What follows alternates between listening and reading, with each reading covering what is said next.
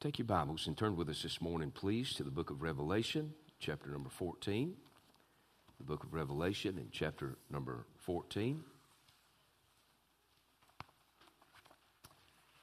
I mentioned the several that we have out that are traveling. I noticed a couple of other of our families that are out. They could be sick.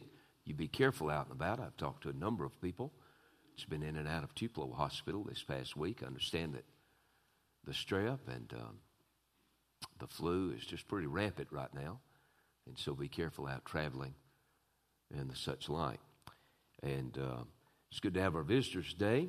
I started to say the Swords family, but now Melissa did take Troy's last name when they got married. I think he finally talked her into it. It's good to have the Montgomery. It's good to see Jerry Washington with us this morning. Amen, church. If you hadn't got by to see him yet and offer him the right hand of Christian fellowship, you do that. Hug his neck before he gets out of here. Treat him so many ways, he'll show up Wednesday night. Amen. We love you, Jerry. We love you. I tell our people all the time as they are seated, I pray for them. You and Mike Denley don't know it, but when I get right in that spot, I have prayed for you too and prayed for you too. And I love you. I appreciate you being kind to me, and I love you guys. It's good to see you here today. Revelation chapter 14, as you find verse 14, if you can and will, please stand with us. We'll honor the Word of God by standing for the reading of our text. Today, this is um, the final Sunday of the year, but the final Sunday uh, of the decade. How about that? We'll start a brand new decade next Sunday. Actually, we'll start that Wednesday evening, won't we? And uh, we trust that the days ahead are good days. All right, Revelation 14, beginning with verse number 14. And I looked, and behold, a white cloud, and upon the cloud one sat, like unto the Son of Man, having on his head a golden crown, and in his hand a sharp sickle. And another angel came out of the temple, crying with a loud voice to him that sat on the cloud, Thrust in thy sickle and reap, for the time is come for thee to reap, for the harvest of the earth is ripe. And he that sat on the cloud thrust in his sickle on the earth, and the earth was reaped. And another angel came out of the temple which is in heaven, he also having a sharp sickle. And another angel came out from the altar, which had power over fire, and cried with a loud cry to him that had the sharp sickle, saying, Thrust in thy sharp sickle, and gather the clusters of the vine of the earth, for her grapes are fully ripe. And the angel thrust in his sickle into the earth, and gathered the vine of the earth, and cast it into the winepress of the wrath of God. And the winepress was trodden without the city and blood came out of the winepress, even unto the horse bridles, by the space of a thousand and six hundred furlongs. I'm interested this morning in when the righteous judge returns to the earth. When the righteous judge returns to the earth. Brother David Box, would you pray for us, please?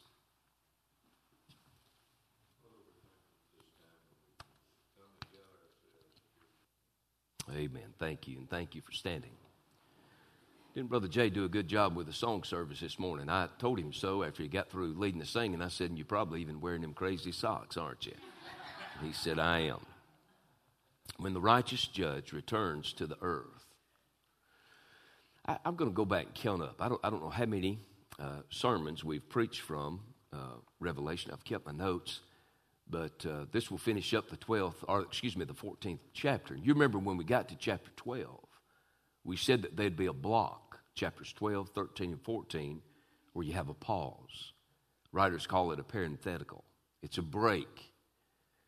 And you remember up until that point, there'd been a progression chronologically uh, up through chapter 11. You remember that? As a matter of fact, in chapter number 1, verse number 19, we looked at the key verse to the book. Jesus gave it to us. He, he told John, he said, Write the things which has been, the things which are, and the things which shall be hereafter. That's past, present, future, very easy.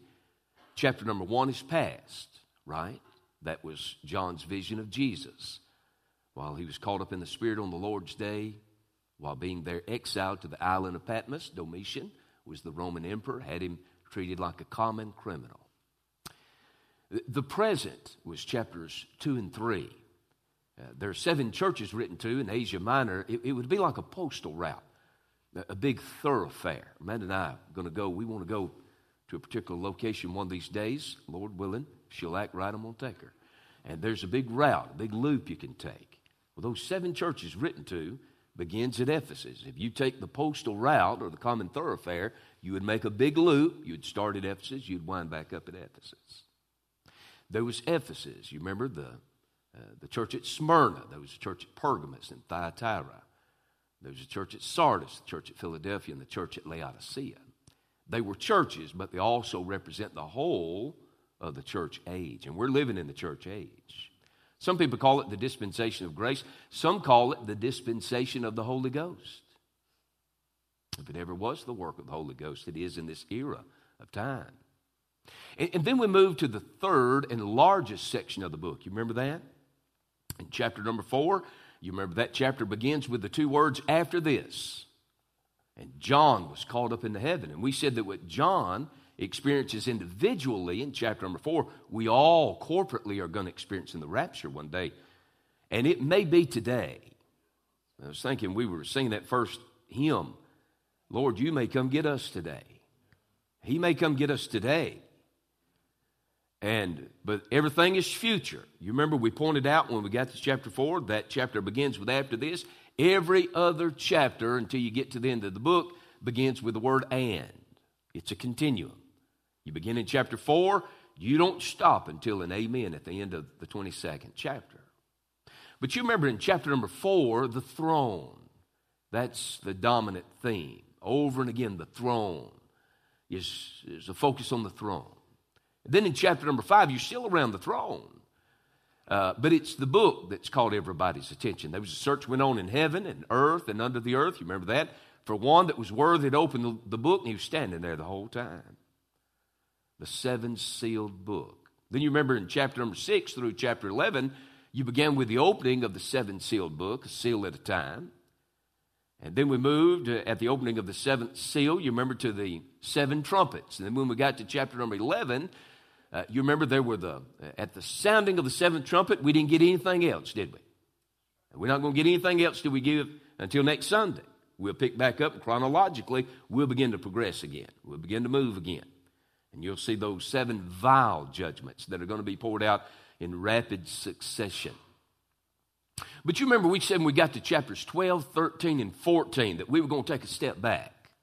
We, we, we'd come up to the sounding of the seventh trumpet, and then this block of three chapters, we pick them up and you can go right back to the beginning of the tribulation period and you'll go up to where we are and beyond, as you'll see here this morning. You remember we preached two messages out of chapter 12, three out of chapter 13, and this morning will prove to be four out of chapter 14. You remember the focuses were uh, upon different characters, different personages. And some of the details that we did not have up until this point, we've been given by looking at some of these people.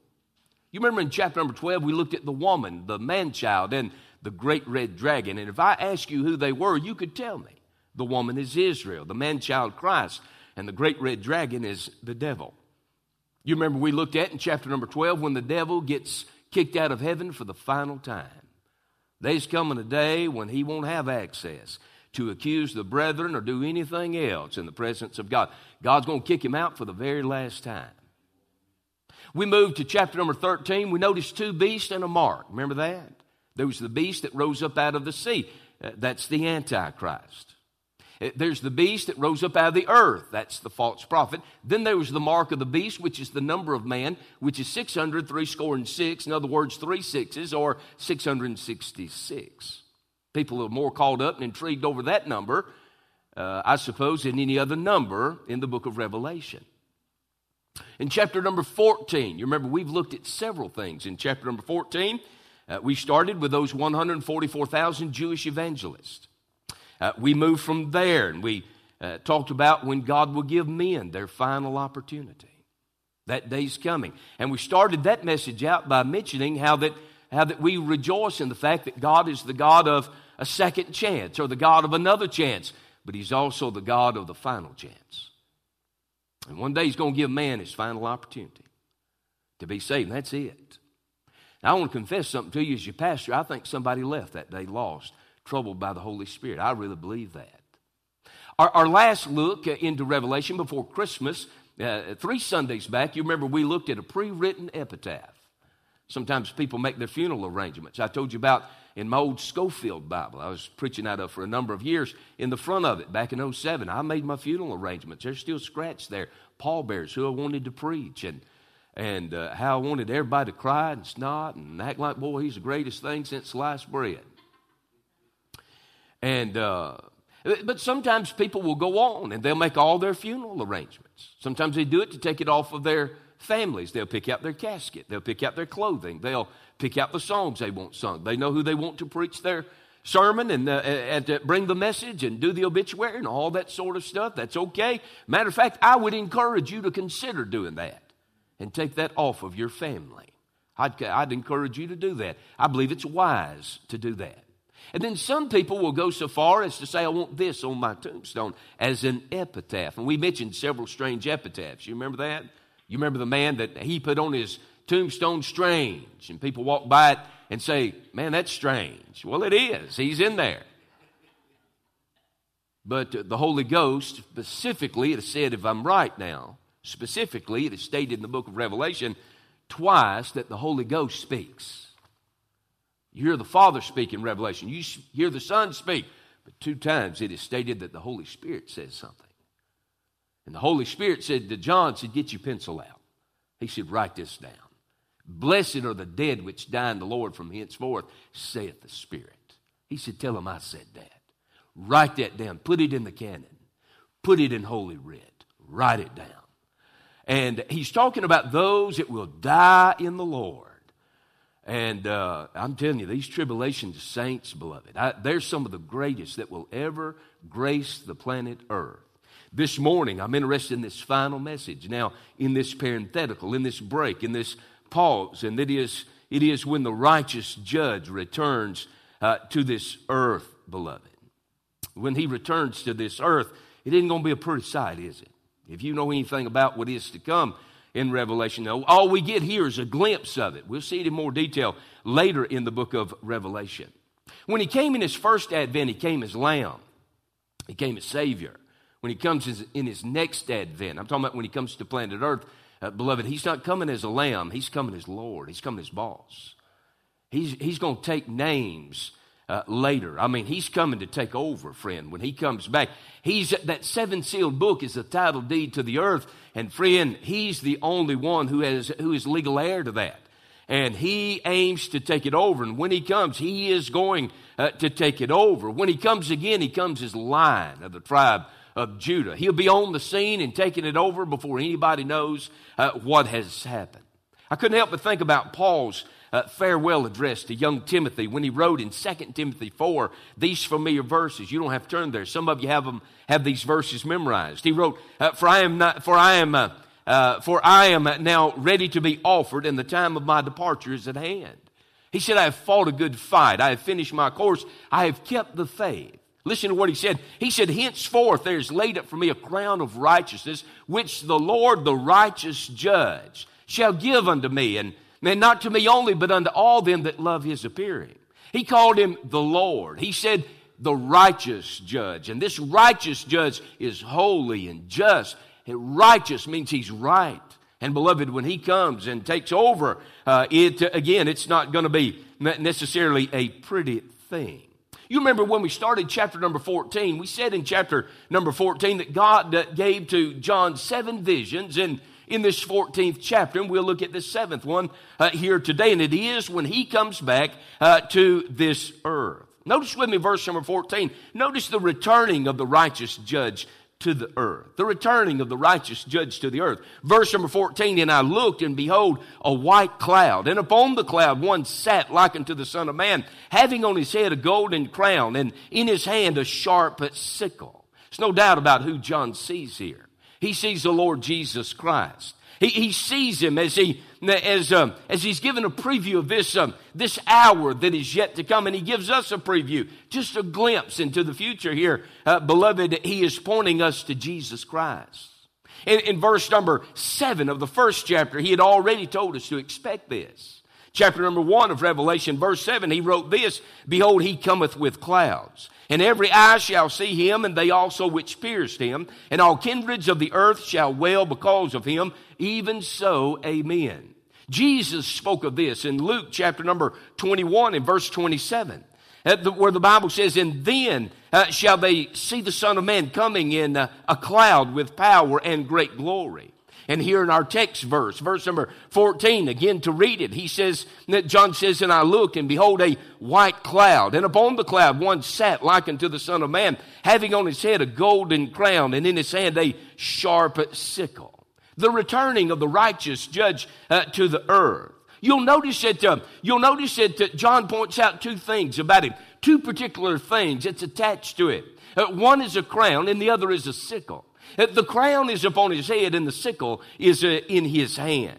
And uh, notice this crown here. He says something about this crown. I don't say something about two kinds of crowns. We've done this before, several chapters back. But in Revelation 19 16, we get a glimpse of when he comes again after the marriage supper of the Lamb, whenever Jesus will come again. And in Revelation 19 and verse number 6, the Bible says he will have on his vesture uh, and on his thigh a name written King of Kings and Lord of Lords. And what that lets us know is that he's coming to rule. He's coming to reign. As I mentioned earlier, he's coming to take over.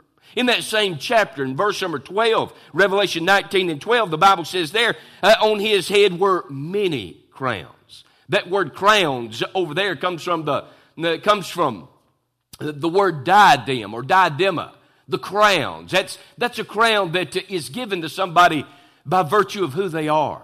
The Queen of England wears the British crown. I've been to the gates of, uh, of Buckingham Palace some uh, four or five times in my life. The Queen has never come out to see me. But one of these days I shall bow at the feet of the King of Kings.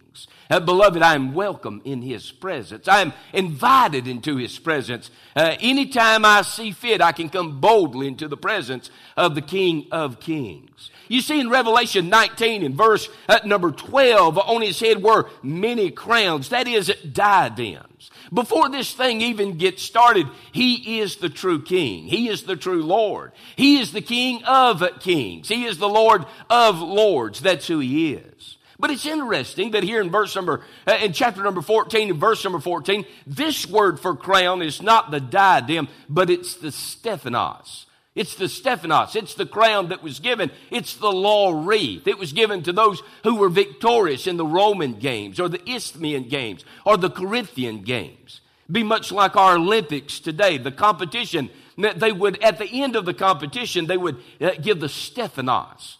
And of course, that lets us know that not only is our Lord King of Kings and, and He being glorious in His person, but now, beloved, He is victorious as well. You see, before the fight ever begins, God wants us to know that uh, our Lord, the King, uh, Himself, uh, when the dust gets settled, He is King, He is Lord. He shall uh, prove Himself triumphant and victorious, wearing the Stephanos, wearing the victor's crown, beloved. As a matter of fact, this fight is fixed. This fight is rigged. Just as sure as when they put His body, uh, when they anointed His body with spices and wrapped it in a borrowed tomb, the tomb, tomb of the rich man Joseph of Arimathea. It was already pre programmed. He'd get up three days later and walk out.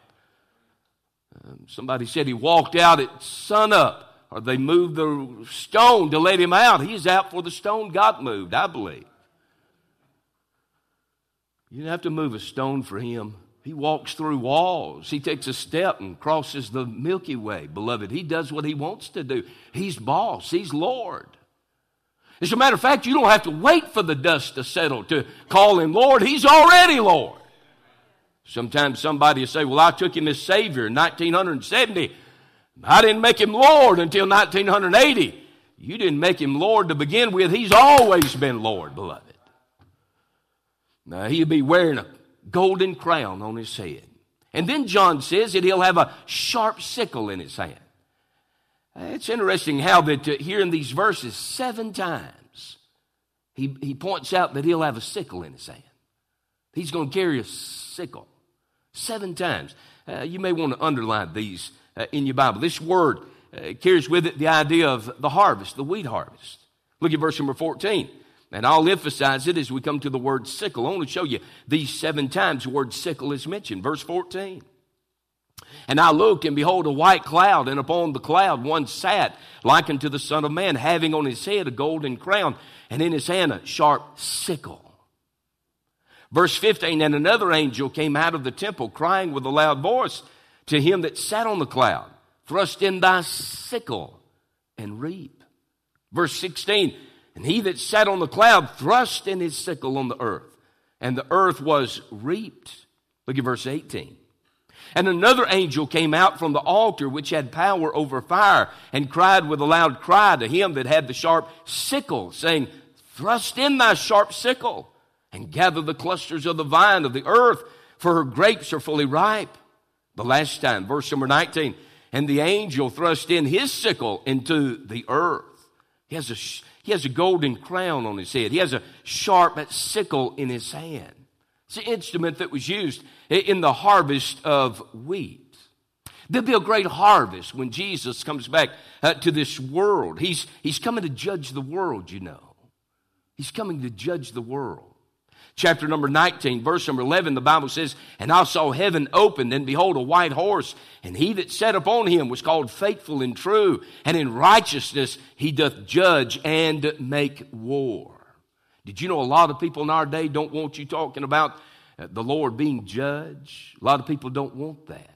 But I'm going to tell you, He is, he is Lord. He is, uh, he is judge. A lot of folk that don't want you saying anything about He is being judge want to make much of His love, and you ought to make much of His love. In 1 John chapter 4 and verse number 8, the Bible says, He that loveth not knoweth not God, for God is love. It's not just that He loves, He is love. Thank God he is. Amen. But now, beloved, he is judge as well. Listen to what, listen to the verse we read earlier in our hearing. Second Timothy 4 and 8 magnifies again. He is being judged. The Bible says, henceforth there's laid up for me a crown of righteousness, which the Lord, the righteous judge, shall give me at that day, and not to me only, but unto all them also that love his appearing. Same chapter, first verse of that chapter, as Paul was charging Timothy, this is what he said to him before he said, Preach the word, be instant in season, out of season, reprove, rebuke, exhort with all long suffering and, and doctrine. This is what he wrote. He said, I charge thee, therefore, before God and the Lord Jesus Christ, who shall judge the quick and the dead at his appearing. That was what he was referring to. In Acts chapter 17, verse number 31, Paul standing on Mars Hill. Somebody probably if it were in our day, probably would have said, Paul, you can't preach on, on Mars Hill. And I can hear Paul say, bless God, I can. Give me my Bible. I'll preach be about like old Bilbo Lively. I never have figured out why in, uh, in New Albany, Main Street's on the back side of town. Bankhead is Main Street. Understand on Main Street used to be trade day on Saturday. And the town bully told Bilbo Lively couldn't read and write when God called him to preach. His wife would read his text and he'd light into preaching. And uh, and, and the bully told him put a double barrel shotgun in his belly. Billy, uh, uh, Bilbo Lively was a rather large man, I understand. I never had the privilege of knowing him. I look forward to meeting him on the other side. A lot of what you read about Percy Ray, I want you to know, uh, according to the old heads from years ago, uh, Bilbo Lively was who? Uh, Percy Ray. He and Estes Perkle were the two that Percy Ray would go to about matters of, of need and matters of prayer. But the bully back the hammers on his double barrel and said, Get up on the back end of that trailer and preach again. I'll cut you in two, big boy. And said Bilbo Lively never missed a step. Said one step, and he was right up on the back of that trailer. He said, Come here, Mama, read one more time.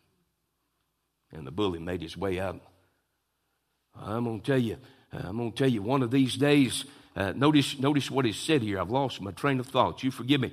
Uh, here, uh, notice with me where am I at? I'm on this sickle. I've lost. Yeah, right here. He's coming as judge. Watch this. In 2 Timothy 4 and 1, he says, before he charged Timothy uh, to preach the word, be instant in season, out of season, he said, I charge thee, therefore, before God and the Lord Jesus Christ, who shall judge the quick and the dead at his appearing. Here's where I got to. I finally caught up with my slow brain. Paul was preaching on Mars Hill. He was preaching in a place you would have not dared preach. But Paul preached there. Paul was willing to preach in the face of a devil if he would give himself to him. But Paul on, on Mars Hill said in Acts 17, verse number 31, because he hath appointed a day uh, in the which he will judge the world in righteousness by that man whom he hath ordained, whereof he hath given assurance unto all men, in that he hath raised him from the dead. He said God's going to judge the world through that man that was crucified and buried and rose. He raised him from the dead. In John chapter number 5 and verse number 22, the Bible says, For the Father judgeth no man, but hath committed all judgment unto the Son. There's coming a day when the Lord Jesus shall ride out of heaven on a, on a white, uh, on a white horse. Beloved, he's coming in the clouds. And when he comes to this earth, he's coming to judge this earth. Coming to judge this earth. Isn't it amazing how this world uses the name of Christ as a byword? Just a slur just a word of ridicule and scorn anymore. Uh, you, you, you hear it on the TV set, you hear it on the radio. You see it in writings these days by journalists. They'll they use Jesus Christ as just a swear word, just some little flunky title. Beloved, I'm telling you, when Jesus comes, it won't be a flunky that's going to be coming. He's coming as Lord, and He's coming to judge. You remember me telling you about a friend I used to work with years ago in the late 80s down here on Highway 41. He walked out of a mobile home. They were playing poker and drinking liquor one night. Somebody had said something about God. He walked out on the front porch in a thunderstorm. He said, I don't believe there's a God. If there's a God, and said something, whatever he said, and then lightning about that time uh, hit, uh, hit, hit an oak tree out in the front, and he jumped back in the door. I tell you, make, make somebody think trying to dare God. Years ago, Joseph Parker, the preacher from, the British preacher from England. Heard the story of the agnostic Robert Ingersoll. Ingersoll was vulgar and blasphemous. And Ingersoll would make a mockery of Christ, make a mockery of the teachings of the Bible. He thought he could prove there were, uh, there were holes in the Bible, there were contradictions in the Bible. As a matter of fact, he had, a, had an ad in, in the Chicago Tribune or whatever the Chicago paper was he was advertising cigars. He said, Smoke in this world, and you won't have to worry about smoking in the world to come. He'd make, make light of uh, make light of, of Christ and make light of the truth of Scripture. Joseph Parker, somebody told him how Ingersoll pulled his pocket watch out and he raised the lid to it. And he said uh, he'd been talking about God, been making a mockery of God. And, and he, said, uh, he said, If there be a God, I dare you strike me down in 60 seconds raised the lid to his little pocket watch and he counted all 60 seconds. One, two, and he'd look at his crowd. Three, four, five, six, seven, eight, nine, ten, all the way over until he got to the 60 seconds, beloved. And, um, oh, beloved, somebody told Joseph Parker about that. And Joseph Parker said to the one that was telling him, How dare he think that he could exhaust the long suffering of God in 60 seconds? Uh, you ought to thank God for his long suffering today, and I ought to thank God for his long suffering. But I tell you, his patience is going to run out one day when he comes back to this world. When he comes, he's coming to judge. I borrowed from some of the words from John, Jonathan Edwards' great sermon on two or three occasions since being here. His great sermon, Sinners in the Hands of an Angry God. You ought to read that sermon. You can go on the internet and download it or look at it and read it. It's one of the sermons that was that God used in this country. It was preached in the latter part of the 18th century in Enfield, Connecticut, in a monotone voice. I don't know if they have told it just for effect, but it's been told he leaned against his pulpit and he read his notes in a monotone voice. And people began to cry out for the mercy of God. And God started a great movement that day as he preached sinners in the hands of an angry God. Some of the words from Jonathan Edwards' great sermon, Sinners in the Hands of an Angry God. He said this, he said these words, among others. He said, The wrath of God is like uh, great waters that are dammed for the present. They increase more and more and rise higher and higher till an outlet is given and the higher the stream stopped, the more rapid and mighty uh, is its course when it is let loose. If God should only withdraw his hand from the floodgate, it would immediately fly open and the fiery floods of the fierceness and wrath of God would rush forth with inconceivable fury and would come upon you with omnipotent power. Beloved, that shall take place. Maybe we need to approach our prayers for our loved ones differently. Maybe instead of saying, Preacher, would you pray for my daughter? Why, she's backslid. Maybe we ought to take biblical evidence and say, There's not any fruit. Perhaps they walk in darkness. Perhaps it is that they are lost. They are a child of the wicked one. Perhaps they are of the kingdom of uh, of the devil instead of the kingdom of Christ, for there be no fruit. Do you know, shall they be living at this time? They will have survived a great tragedy and trial worldwide. But when Jesus comes, there is no escaping. There's no pleading for mercy at this time. God, God's Son, will return to this earth. The righteous judge Notice the reaping of the righteous judges. He returns to this earth. Verses 15 through 18. We'll read the verses here in, in, just a moment, but let me, let me just remind you, when we think about harvest a lot of times, we think about souls, getting souls in. He that winneth souls is wise, the Bible says. And you remember what Jesus said in those verses out of John uh, chapter number 4, verses 34 and 35 about reaching the lost souls of the world. You remember what he said in John chapter 4, verse 34 and 35. Jesus saith unto them, My need is to do the will of him that sent me and to finish his work. Say ye not there yet four months, and then cometh harvest. He said, Behold, I say unto you, lift up your eyes, look on the fields, for they are white already unto harvest. What a missionary text. The night David Livingstone answered the call to go to Africa, the weather was frigid outside. It was almost an abandoned sanctuary. He heard the call of a missionary and answered that call. He's believed to be the greatest missionary that went to Africa that's ever set foot on the continent of Africa. There have been many missionaries answer the call to the mission field. Say ye not there yet four months, then cometh harvest. Jesus said, Take the blinders off, look around you. Your mamas are lost, your daddies are lost, your husbands are lost, your wives are lost, your babies are lost. He said, Don't wait four months. Get busy. Oh, there's coming a day when it's too late. The God of the second chance will be the God of the last chance. The reaping.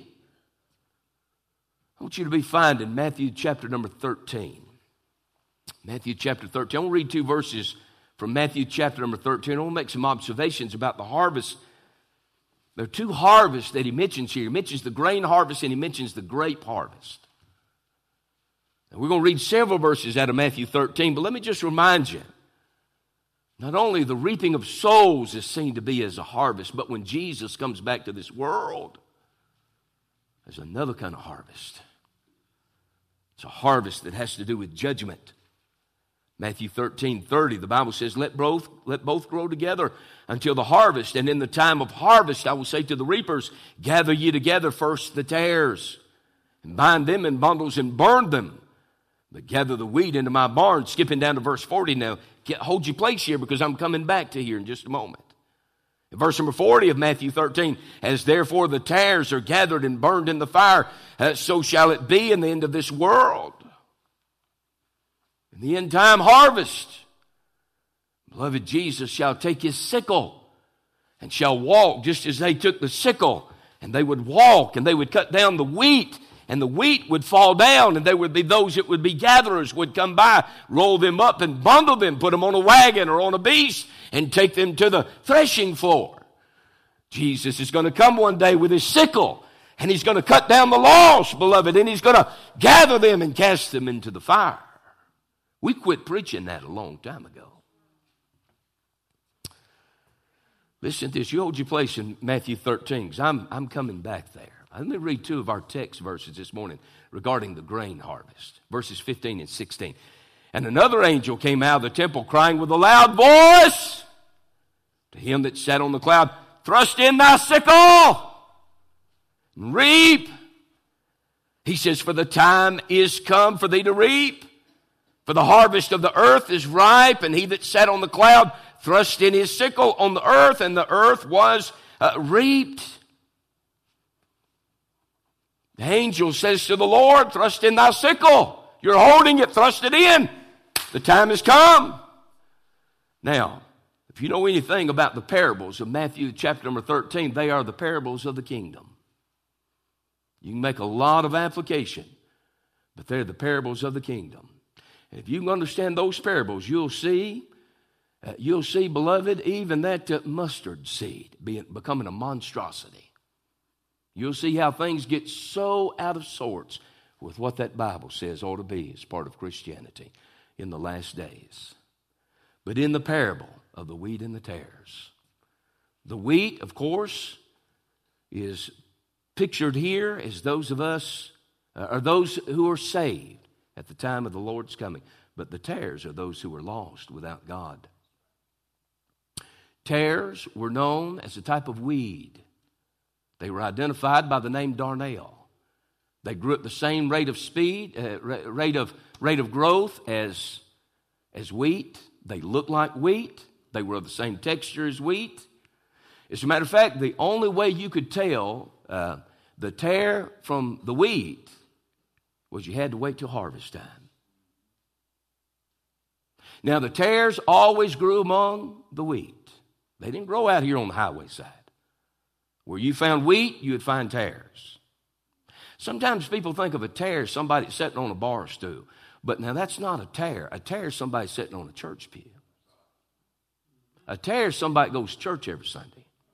A tare is somebody that tithes of the increase. That's what a tare is. It, it'd make a good showing, but it's null and void on the inside. There's no fruit.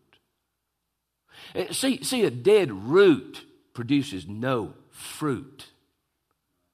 No fruit. It, it has a form of godliness, but denies the power thereof. Jude talked about them and he identified them like this. He said, Clouds they are without water. The idea there in the Middle East, they look forward to the early rain and the latter rain. Both the Old Testament and the New speak of the old, uh, speak of the early rain and the latter rain. And sometimes in times of drought, they might not get the latter rain.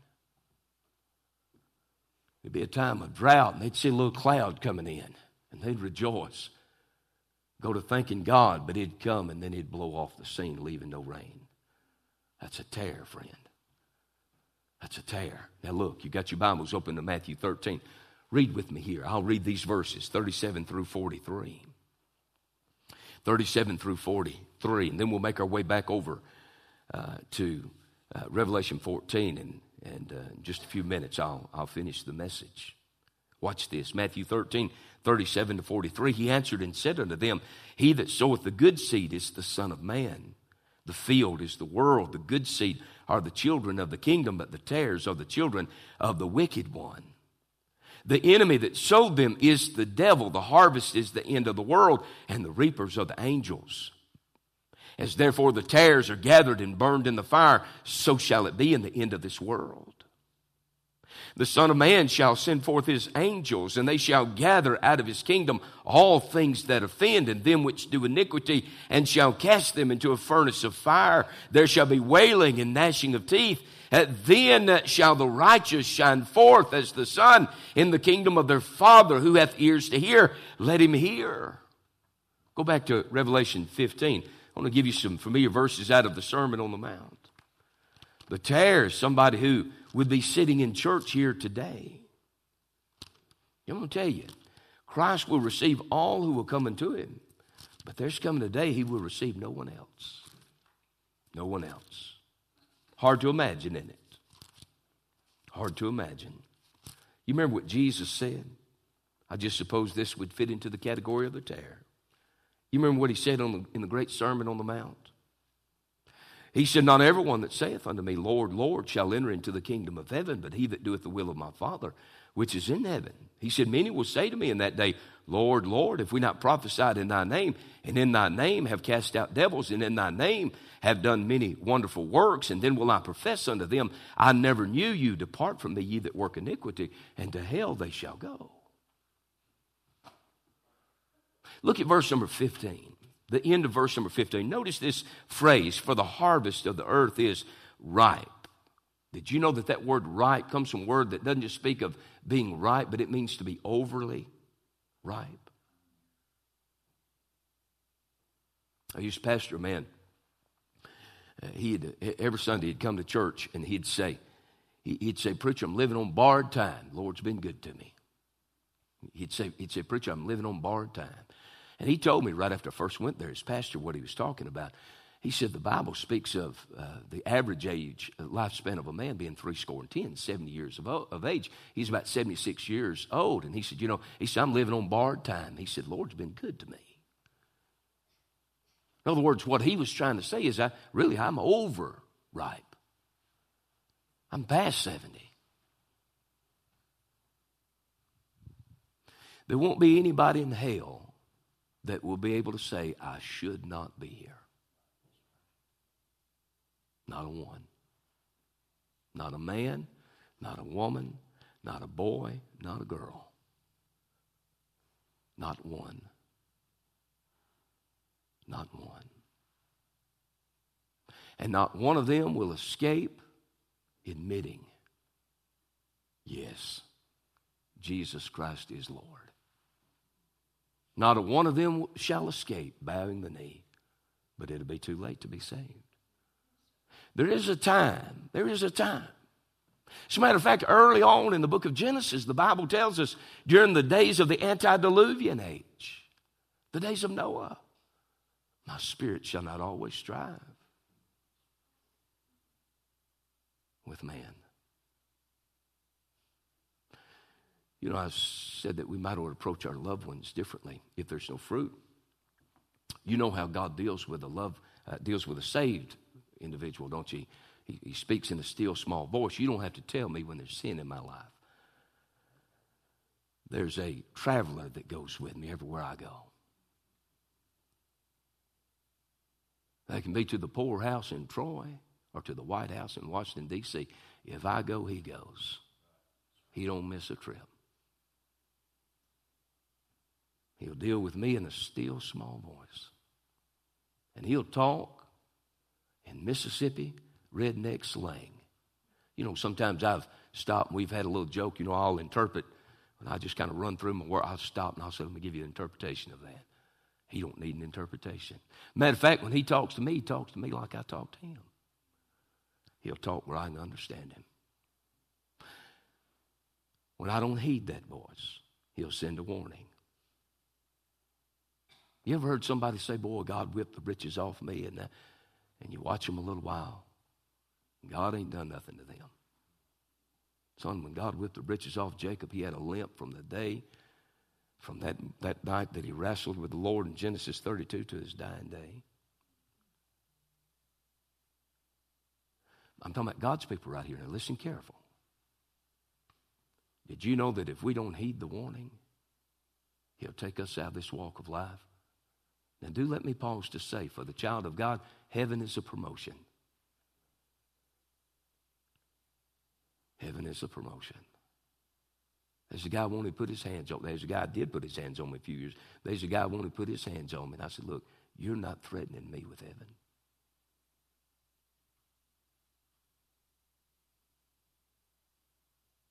But it's not a promotion, friend, when you stand in shame and nakedness before your Savior choosing this world over him. But listen to me. Just as sure as God runs out of patience with his own youngins sometimes, he runs out of patience with lost people.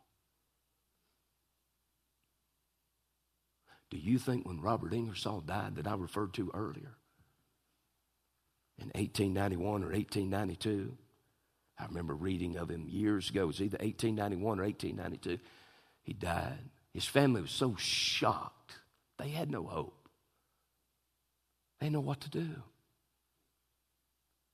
They forbade anybody from removing his body. Law enforcement had to come, take his body. They incinerated it, gathered his ashes. They wept on the lawn of, of the funeral parlor, didn't know what to do.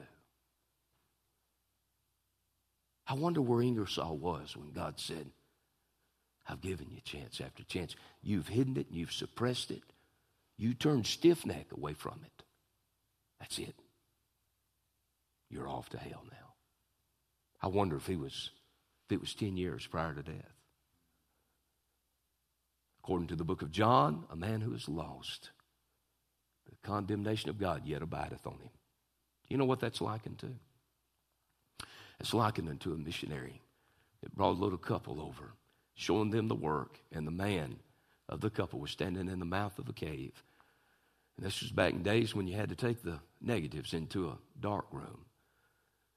And that particular shot, when the light flash went off, standing behind that man, he never attacked him, but it was a crouching lion. In just a moment, that lion could have had him, mangled him, taken his life. I want to tell you, if you're here today, you're lost without Christ, like that. Death doesn't always announce it's coming. You don't have to be old to die. You don't have to be sick to die. You don't have to be in a wreck to die. You don't have to have cancer to die. You don't have to have a heart attack to die. You don't have to have a brain aneurysm or one in your stomach to die.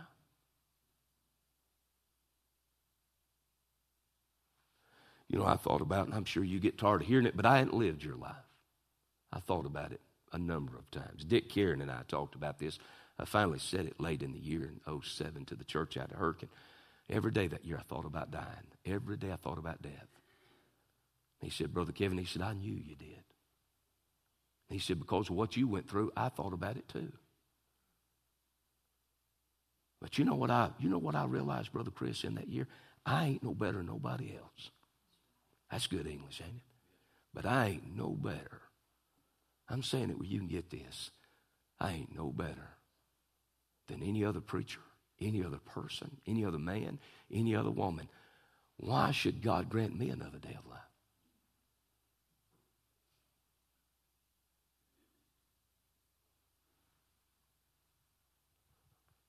That's coming a day. And I'm going to tell you right here, it's where we ought to shout. As I touched on earlier, God is long suffering. Peter wrote about that, didn't he? He said he's long suffering, not willing that any should perish.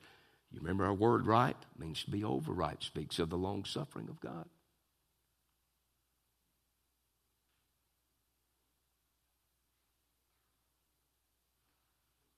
Ought to be in hell today.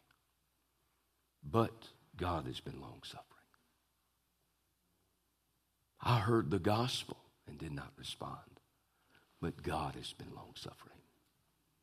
I heard it again and didn't respond. Yea, God hath been long suffering.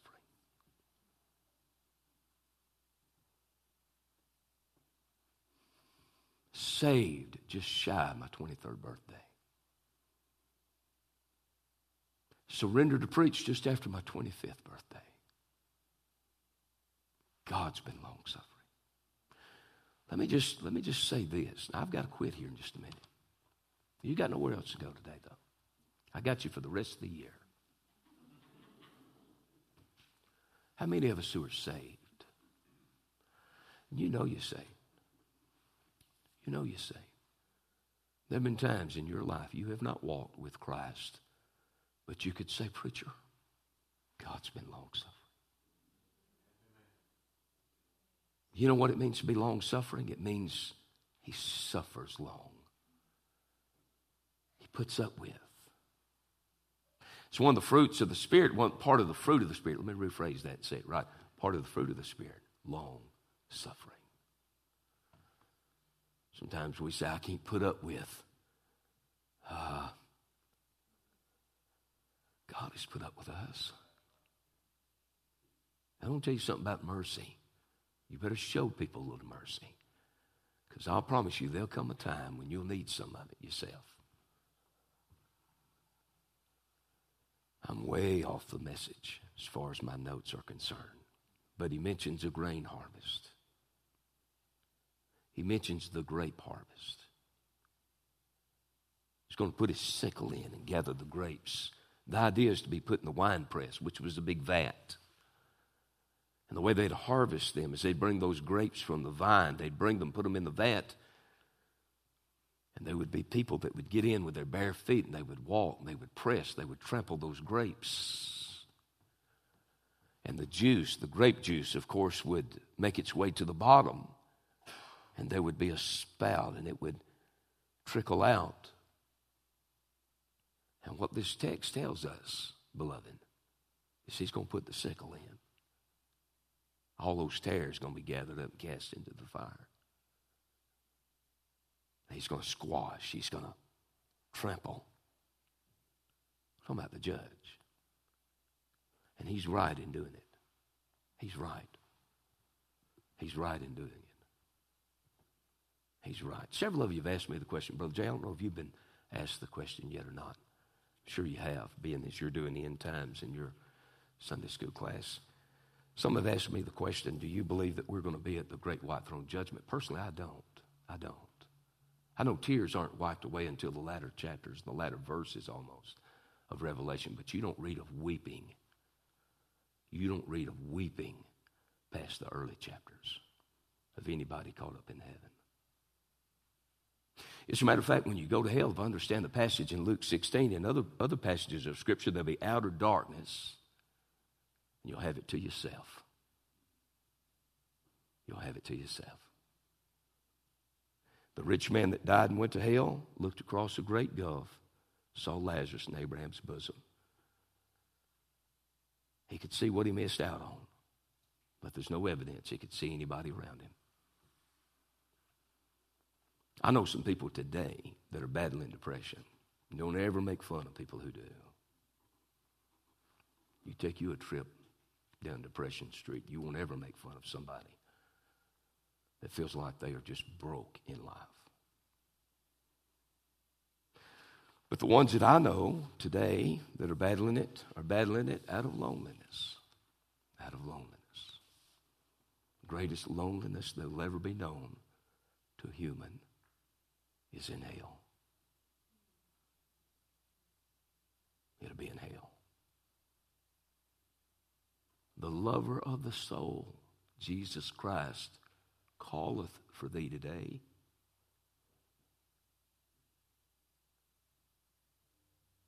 Will you come to him? Notice this. I'm just going to give it to you. Verse 20. Notice the result of the righteous judge and his coming. You'll notice his retribution, verse number 20. The winepress was trodden without the city. Watch this and blood came out of the winepress, even into the horse bridles. I wish I had a pasture. I'd have a horse. I love a horse. I love a mule. They look like my kinfolk. I love to ride a horse. It's good exercise. If you ride them, Betsy, you've got a horse, don't you? It's good exercise. You say riding a horse good ex- it's good exercise. It'll exercise every part of your being. More your core, but every part of your being. What's being referred to is the battle that we refer to as the Battle of Armageddon. It's going to take place in Megiddo. Go home. Those of you that take notes, write down Megiddo. M E G I D D O. Megiddo. Reese Ward, and we were at the, uh, we were in the Holy Land. Reese Ward, that's where he got an opportunity to preach at Megiddo. Go look at the images of Megiddo. The battle of Armageddon, when all the nations shall be gathered. The blood's going to come up to the horse's bridle.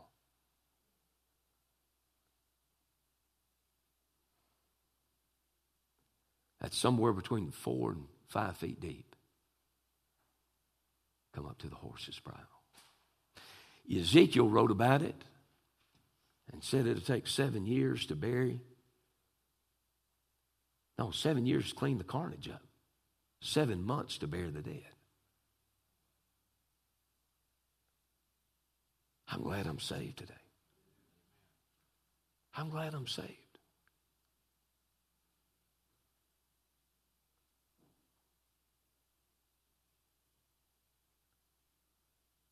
I'm glad I'm saved. That God would show mercy to me. I'm not ashamed of that.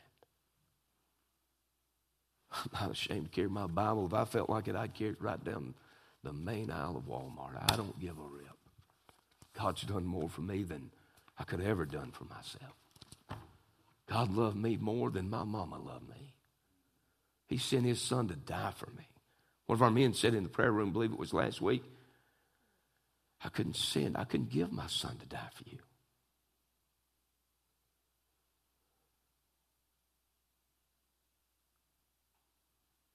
Up to the horse's bridle. And then the length that he mentions there is 200 miles long. Go home, look it up on the internet. Megiddo. Napoleon said it's the greatest natural battlefield on the planet. And Christ is going to come out of the sky. He's going to kick rear end and take names later. This world has made fun of him and mocked him and ridiculed him. He's coming back. Are you ready? Let's stand.